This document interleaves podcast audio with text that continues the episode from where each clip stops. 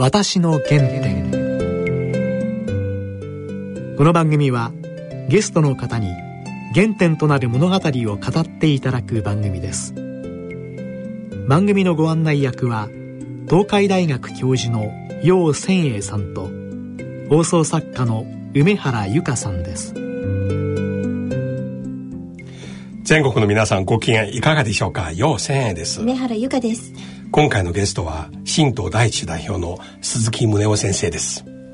今ちょうどね北方領土問題で、はい、とても注目を集めていらっしゃる鈴木先生。長年ずっとこの問題を取り組んできましたし。専門家ですね。え北海道での少年時代も含めてじっくり聞きたいと思います。はい。それでは私の原点進めてまいります。私の原点今回は新党第一代表鈴木宗男先生にお話を伺ってまいります。鈴木先生よろしくお願いします、はい、よろしくどうぞ。元気ですね。いやいや本当に。あの家内からはいつもから元気って言われてます。全くカラーではありません。いやいや。この番組であの、ディレクターをお願いしたときに、先生の青少年時代、つまり番組の本来の趣旨、私の原点で伺ってまいりたいと思いますが、この2、3日、ほぼ4度の話、盛り上げましたね。はい。これも今日、ぜひ、はい。お聞きしたいと思います。まさにこの、14日のシンガポールでの日露首脳会談は、うん、歴史が動いた。はあ、新しい1ページが開かれたと。安倍総理の決意と覚悟を私は高く評価してます。じゃあ鈴木さんが考えてる通りに今動いてる私は今回の安倍総理の決断は平和条約を結ぶ領土問題を解決する国境を決めるとしたらこの提案しかないですね。1956年宣言をやはり基礎にして、平和条約締結交渉を加速させる。これが一番のね、ベストの判断です。しかし連日メディアの報道を見ると、ロシアが実際、日本側が思ってること、ロシア全く考えてない。つまり、2島返還しても、主権はロシア側引き続き持つっていうことだよっていう報道多いですが、その点についてどう思いますか？それも正しい、この報道ではないんですよ。はあ、ペスコク、ロシアの報道官が言ってるのは、うん、あるいはプーチン大統領も、シンガポールでの会見で言ってるのは、はい、1956年宣言では、はい。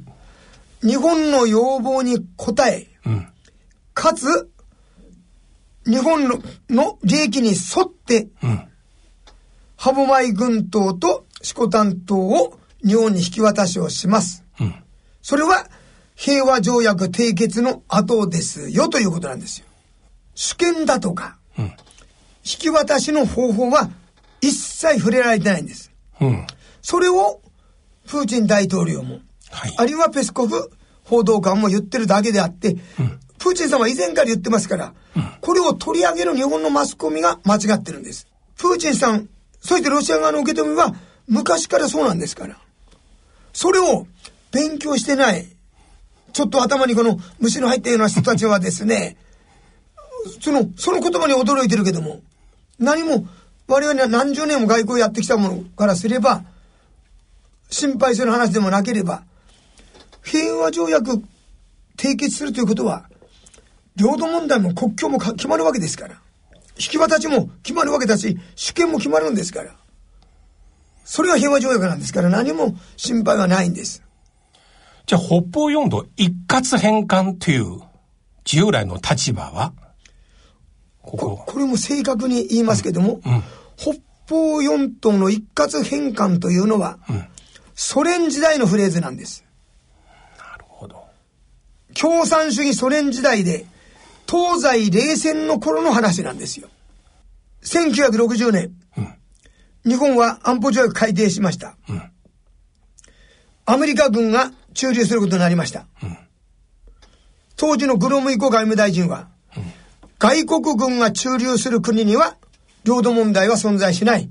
うん、明確にですよ。はい、ソ連は、領土問題なしと言ってきたんです。だから日本は、ふざけんなと。四島一括返還だ、即時だと言ったんです。はああ、そういう背景ではい。それは、1956年、日本とソ連が国交回復しました。日ソ共同宣言です。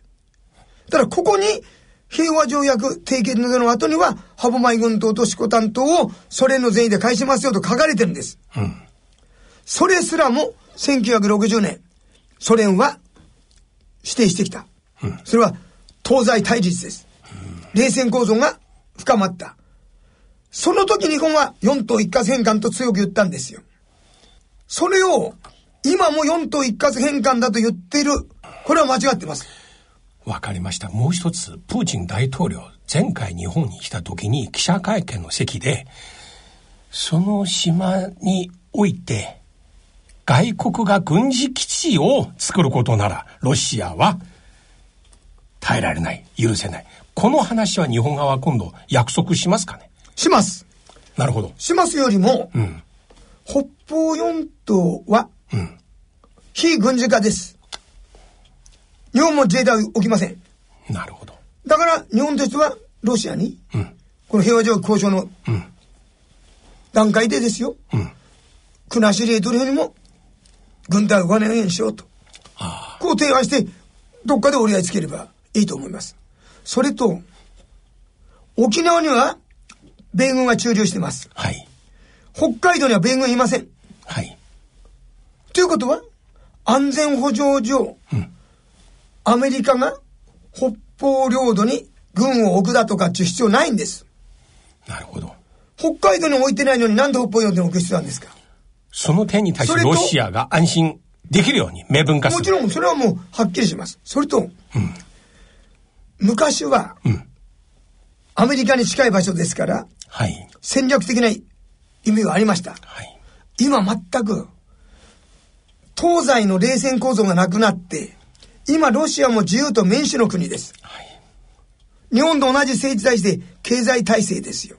米ロはちょっと緊張関係あります。ウクライナ問題以降ですよ。はい、緊張関係ある、うん。またトランプさんが出てきてからですよ。うまくいくと思ったのがまた、ちょっとトランプさんも強いこと言ってる。そして、約束を破ってるのはトランプさんの方が多いですね。うんロシアは約束が全部守ってきたと私は思ってますよ。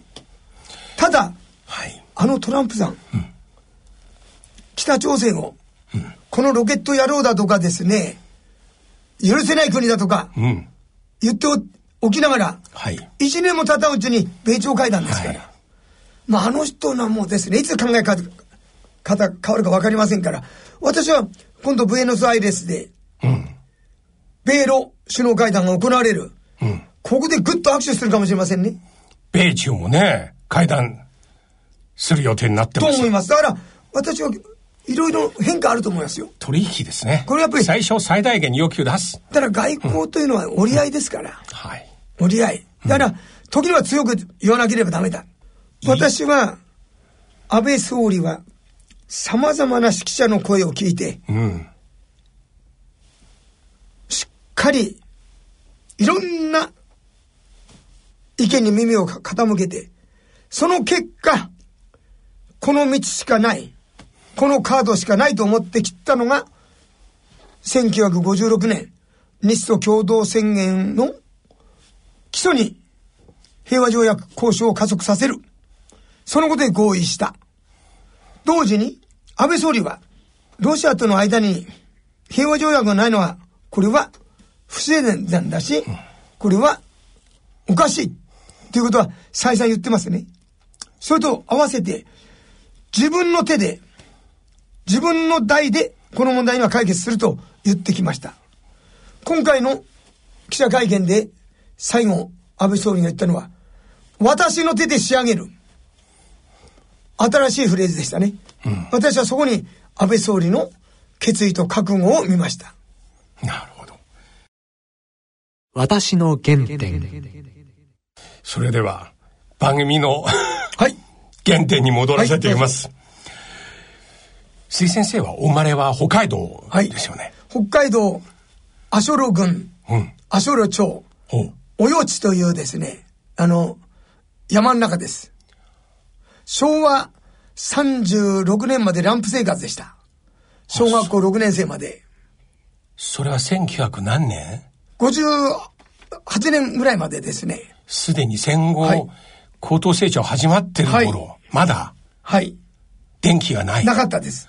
だから私のところが電気ついたのは、ちょうど60年ぐらいですね。そうはい、60年、正確に言えば61年の3月でした。はい。それまでは、少年時代、夜は？ずっと？ランプ生活で。ランプで？はい。マイナス35度まで経験してます。そして、あの、木造住宅ですから。うん。あの、基礎がない、基礎は石なんですよ。はあ、石で基礎を作ってますからね。はい、冬になると、土が凍って、北海道では縛れると言うんですけども、はい、凍ってですね、はい、内が傾くんです。そうすると隙間ができて、はい、風が入ってきてこれが冷たいんですね。当時ビニールもなければですね、うんうん、そういったものを覆うものなかったもんですから。だからうちの中雪が舞ったもんですね、冬なんか。布団の上に乗っかるんですよ。とのうちの中が零下以下ですから、うん、その雪は溶けない。朝起きて外に持ってって布団パンパンと叩けば、さっと落ちてね、乾くんですね。で、自分の吐く息で、布団の襟が凍るわけですよ。その布団の凍った襟に目をぶつけて目覚ましてね。いやああ、今日は寒い。北海道ではこれを縛れる。って言うんですよ。今日は縛れるぞ、つってね、起きたもんですね。で、小学校の中も暖房は？ありません。ですよ、木造で、校舎も、はい。薪ストーブなんです。はあ薪は燃えてる時はあったかいけども、うん、消えてしまったら、これはもう冷たい。ただ、我が家なんかでも薪ストーブですから、起きてる間は薪入れてますから、はい、その前の方があったかい、うん。後ろは風が吹くから背が冷たい。ただ、布団に入るとまたあったかい。家から小学校までどのぐらいの距離私の時は約3キロありましたか？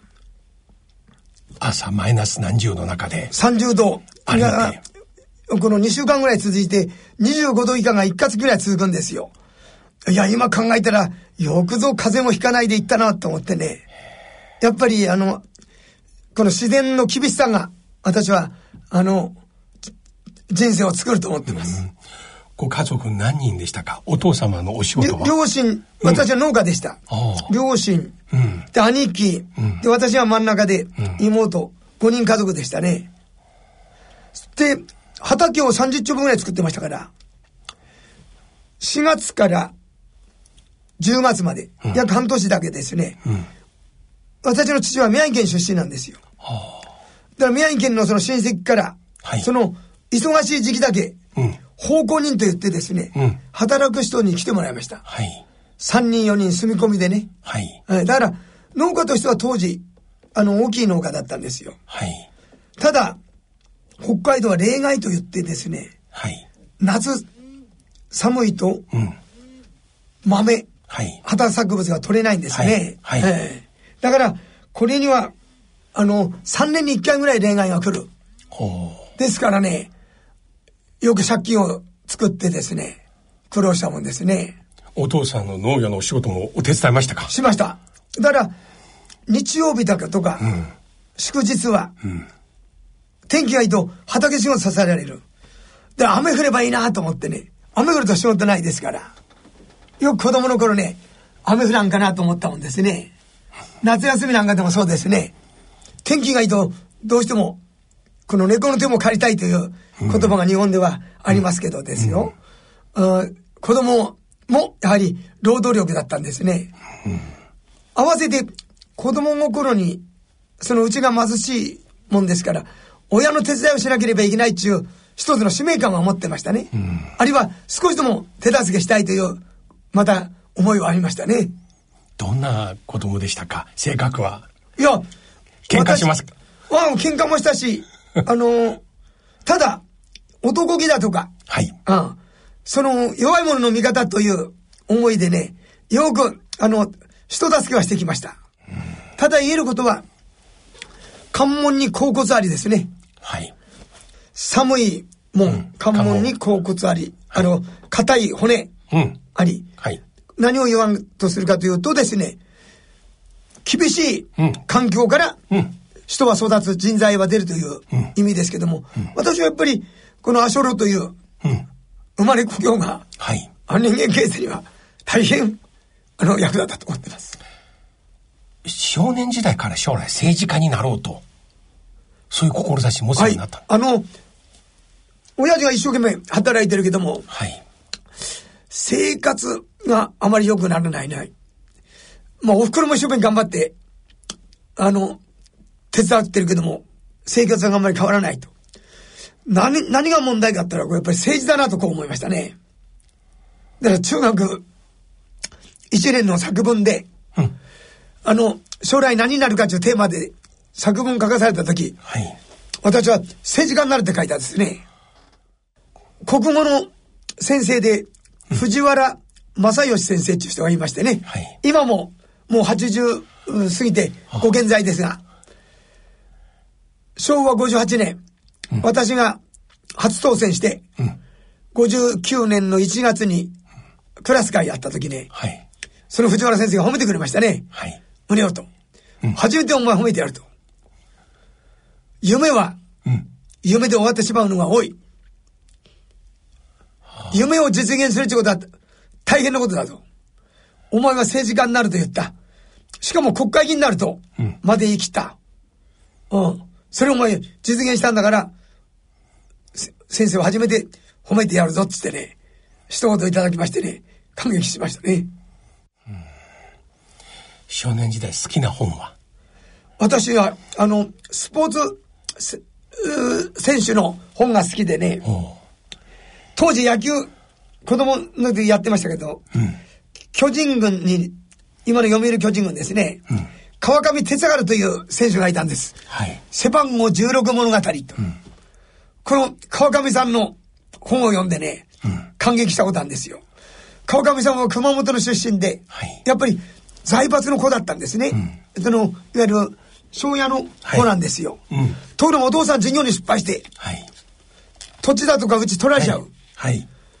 子供心に、昔いたうちだから、柿が鳴った柿を取りに行ったら、うん、それは人手に渡ってる。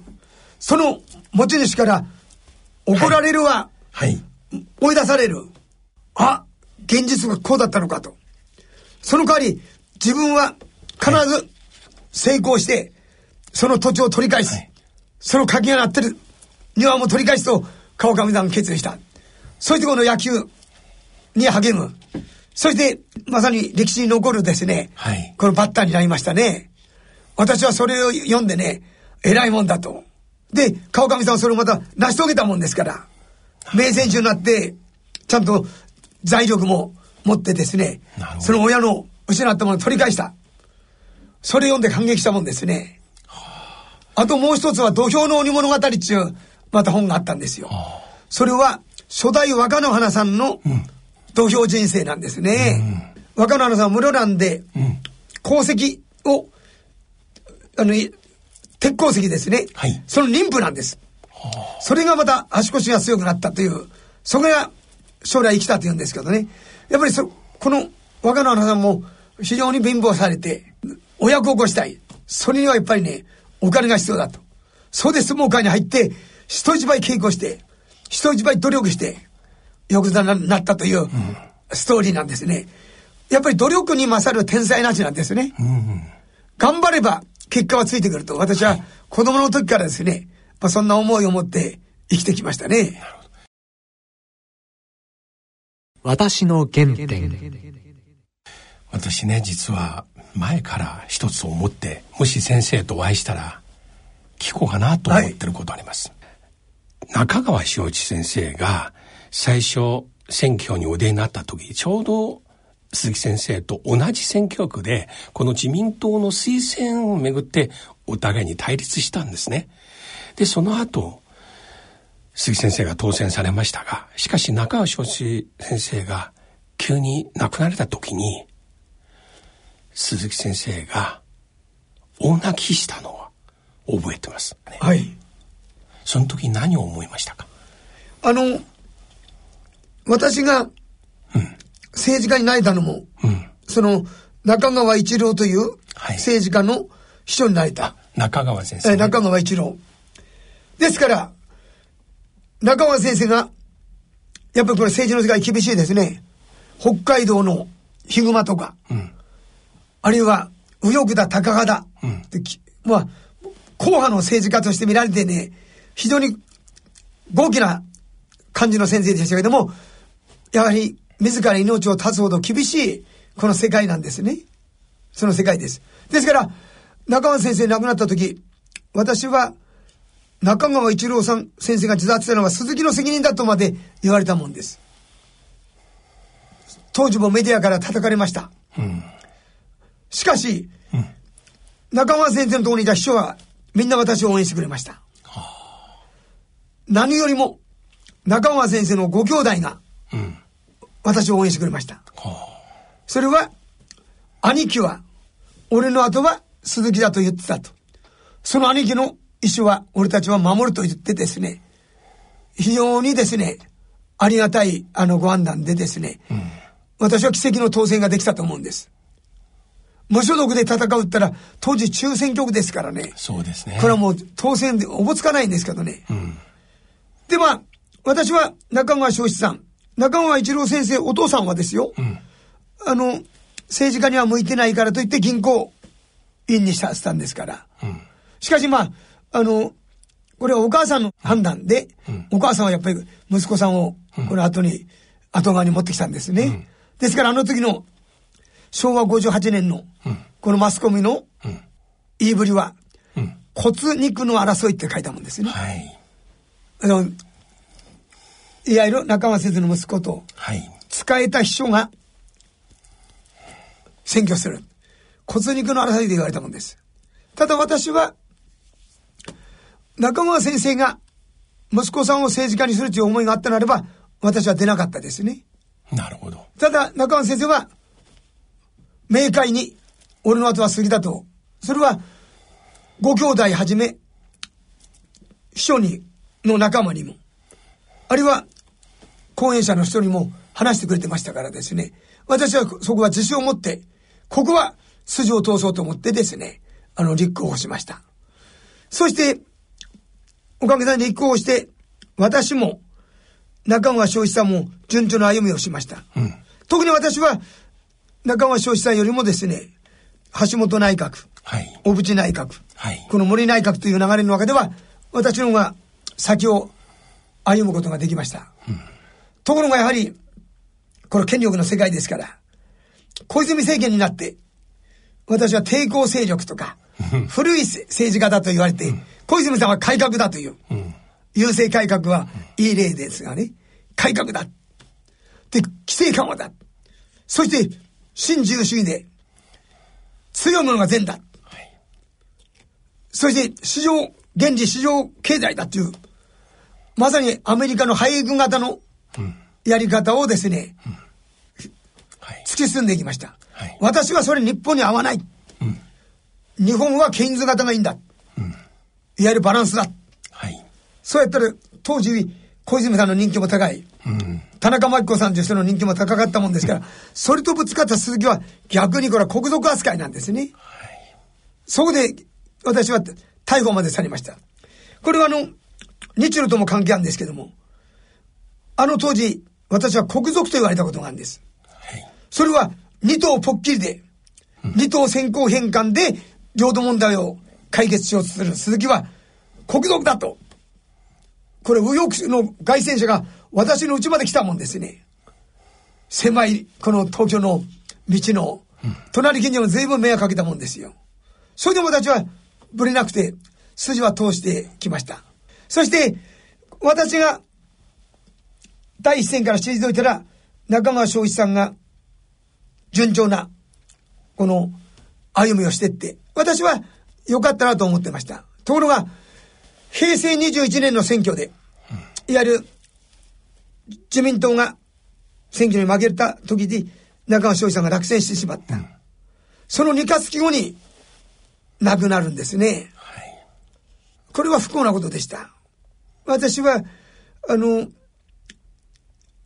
お酒、やっぱりその紛らわすために、その、落選のショックを紛らわすために、お酒も飲まれたし、あと、睡眠薬も使、常用したっていうから、私は逆に健康を害したのかなという感じでね。で、私はあの時、中川昭一さんが亡くなったという一報を、マスコミの人から聞いたんですね。うん、札幌にいたんです。はあ、たまたま、札幌でマラソン大会があって、私がそれ走る準備をしておったんですね。しかし亡くなったって聞いたもんだから、私はすぐ走るのをやめて、事務所に帰ってですね、あの、記者会見しました。その時、ただただ私は涙が流れてきましたね。うん、私は、その2日前、中川翔一さんが亡くなる2日前に、私が一席設けて、中川翔一さんを励まそうと思ったんですよ。励まそうと思った、うん、落選した彼。落選した中川翔一さんを。うん、ところが、来るべき会合に翔一さん来なかったんですよ。はあ、そうですか。そこで、励ます、その、機会はなかったんですね。私あの時会ってれば、私はこう言おうとしたんです。消費さんと、一回の落選でくよくよすんなと。うん。俺は逮捕までされてるぞと。一年間の実刑。収監されてる。逮捕までされてんだ。だからね。胃がんも、全部。だから、うん、負けんなと。その激励しようと思ったら、はい、その言葉をかけることなくしてね、とわの別れでね、私は、この無情というかね、世の中のなんていうか、あの巡り合わせを感じながらね、ただただ涙出てきましたね。よくわかりました。はい。の話聞いて。まあ、それぞれの国、いろいろ権力闘争あって、だけど正直、政界から復帰すること大変難しいです。中国も鄧小平3回復帰して、だからある意味では、あれは普通じゃない。改革ができて国全体が変わったけども、私、今回ね、鈴木さんに来ていただいて、私、実際一番知りたいのそこなんですよ。ちなみに、胃がん手術でどのぐらい切除されましたか？あの、袋は全部取ってですね、入り口と出口で繋いでます。ですから、あの、若干の胃の機能はしてますけどもですね、あの、昔に、その胃があった頃に比べたら、食は7分目ぐらいですね。だってちょうどいいと思いますね、7分目で。うん、はい。もう一つ、習慣された時に、毎日どのような思いを持って過ごしましたか？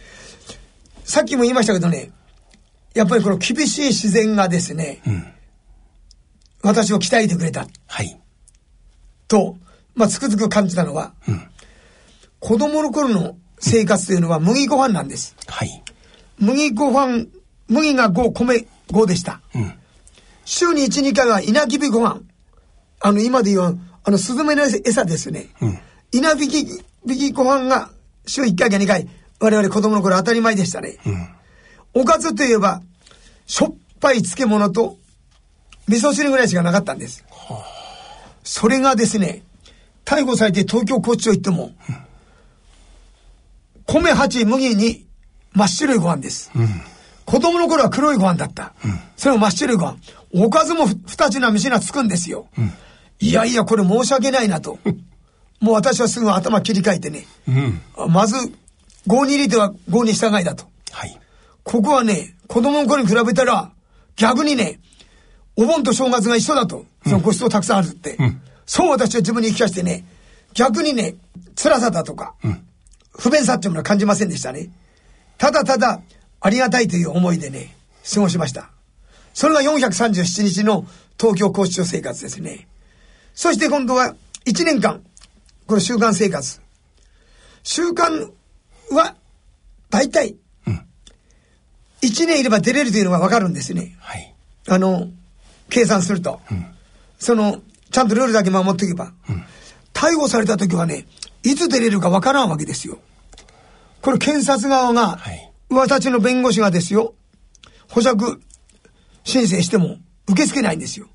普通私らの事件だと150日も考慮されてれば出れるというのが、大体の世間の相場なんですよ。はい、150日経ってもダメだ。300日経ってもダメだ。1年経ってもダメだ。なんと、437日にかかりましたね。